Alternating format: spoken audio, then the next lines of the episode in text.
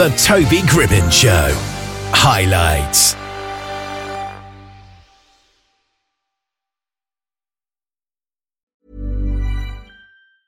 I'm Sandra, and I'm just the professional your small business was looking for. But you didn't hire me because you didn't use LinkedIn jobs. LinkedIn has professionals you can't find anywhere else, including those who aren't actively looking for a new job but might be open to the perfect role, like me. In a given month, over 70% of LinkedIn users don't visit other leading job sites. So if you're not looking on LinkedIn, you'll miss out on great candidates like Sandra. Start hiring professionals like a professional. Post your free job on linkedin.com/achieve today.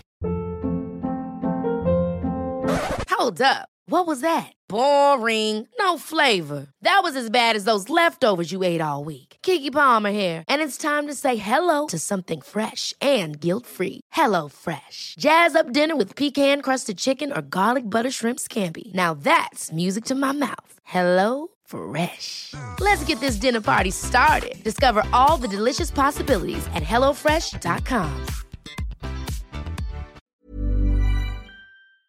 Andre Spivey is with us here. It's a return visit, and we were just talking off air.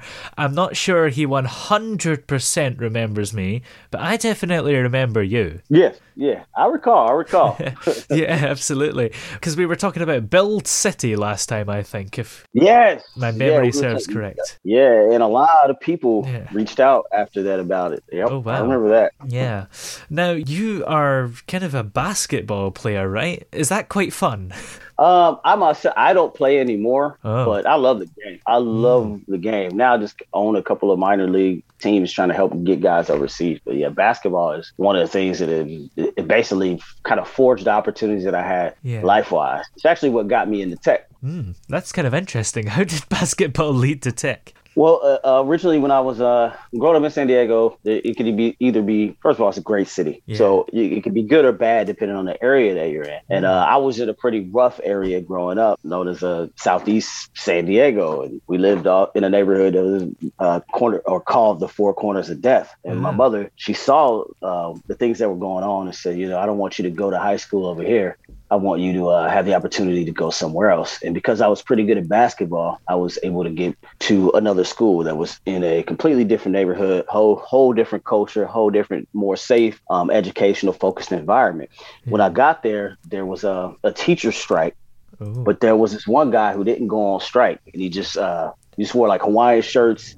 And Yeah. Khaki shorts and sandals every day, and I was like, "Man, what does this guy do?" And it turns out he was in the tech industry, and he was just teaching the uh, A plus certification at things like that at, at the school, and that was around it was like 1999, 2000. So I was like, "Whatever he's doing, I want to do it." This guy's got a Corvette. Yeah, absolutely. And I think basketball is actually something that is a little bit more popular in America for some reason. Even though we still did it at school here in the UK, I don't really know why that is, but you guys seem to love it in all the American high school movies. Right. There's like a million of them, right? Hoosiers, Coach Clark. There's always some sort of story behind it. Mm. I think it's probably similar to like how popular soccer is Yeah. in the in the UK and other places. It just, just happens to be the, the game that was started by Joe Naismith in a in a gym Mm. when uh, it was cold up north in in Boston area. He said, "What am I going to do with these rambunctious kids because they can't go outside? It's too cold. It's snowing." And then he comes up with the game of basketball, and it Yeah. over the years takes off. Yeah. How easy is it to run a team? Can it be quite challenging at times? One hundred percent, absolutely. But it's like anything, really. Um, it's like running anything. There's just different personalities. There's uh, constant shifts in how, especially if you run a team in the league. You know, actually, a good example is that is how often in you see how lately all, in soccer there's been changes in the league and mergers and things of that nature. And basketball, especially at our level with the minor leagues and the professional leagues that aren't the NBA or FIBA, you see it happen quite often. So you get the league changes that you have to contend with, and then you get players. Players are people. Yeah. And anytime you're trying to help people with their vision and trying to combine it with your vision, it's going to be some challenges. It's going to be tough. Mm, yeah.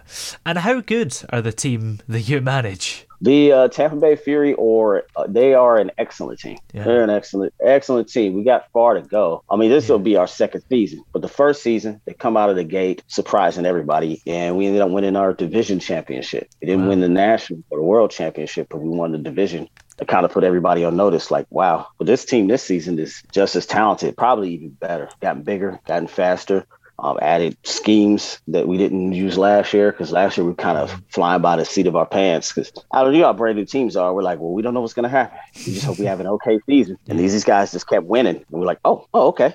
I guess I guess we're here now. Yeah. And there's an up and coming season. When is that happening? Uh, I, well, November is when the season, October, late October, November is when the season starts. Our first game is October 30th.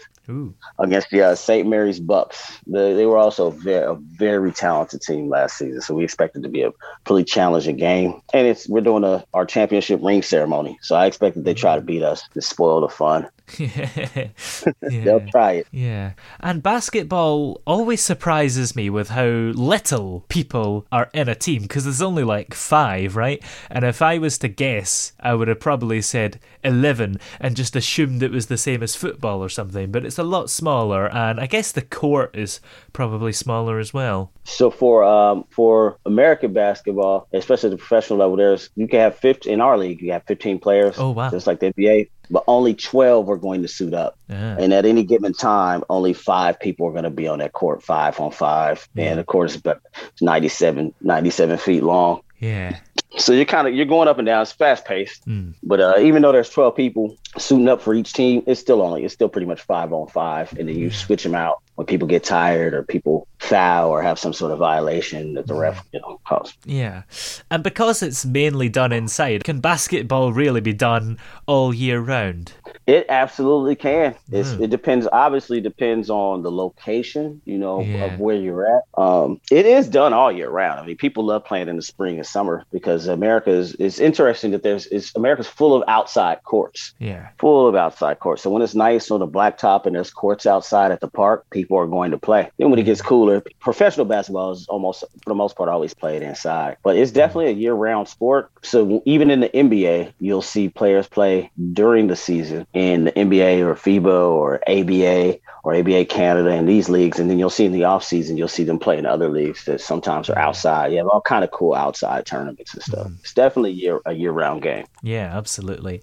And who are your favourite famous basketball players that you kind of look up to or just enjoy watching? I gotta say, just to uh, make sure, I, yeah, to pay homage definitely to the to the, to the old school, the originators. Uh, Dr. J was Oh, one yeah. of the most uh, prolific, you know, players that I've ever seen. Uh, as far as I didn't see him personally, I'm not I'm not that old, but just looking back, here's a guy who he started actually, like you were saying, can it be play year round outside? Mm. He started out kind of playing at Rucker Park in uh in New York, in Mm. New York City, outside, and he just grew and developed this reputation to where the American Basketball Association, the ABA, heard about him, and then the NBA heard about him. And when the NBA and ABA merged, Dr. J was a star in that. So he's one of my favorites. Also, Bill Russell. Yeah. Uh, he's just a, a basketball mind, like a, a genius. And uh, Michael Jordan. I mean, that's undeniable. Yeah. He, he did some things. He seemed like he was an alien when we watched the play. It's like, how's he doing that? Kobe Bryant's work ethic, work ethic, it's really undeniable. And uh, got to say, LeBron James, man, LeBron James is, is like a anomaly. Yeah. A guy that size typically can't dribble like him, move like him. He could do everything on the court.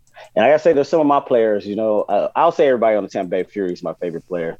But I really like the guy. I'm not gonna name anybody. Everybody will be mad at me later. yeah. I do. I, I have a player called uh, named uh, we call him Jerome Harrison, man, named J 5 Uh, that guy's special on on both ends of the court. It's just the uh, competitive attitude. It's like I can't let you beat me, and then it kind of spreads to everybody. And Kenel Francis got to be one of the best guards I've ever seen. But this season we got. I think this whole team is just insane, man. These guys are really my favorites. Yeah. That whole team is my favorites because they're going to win us a championship this year. Yeah. Well, where are we able to keep up to date with the basketball team and follow them?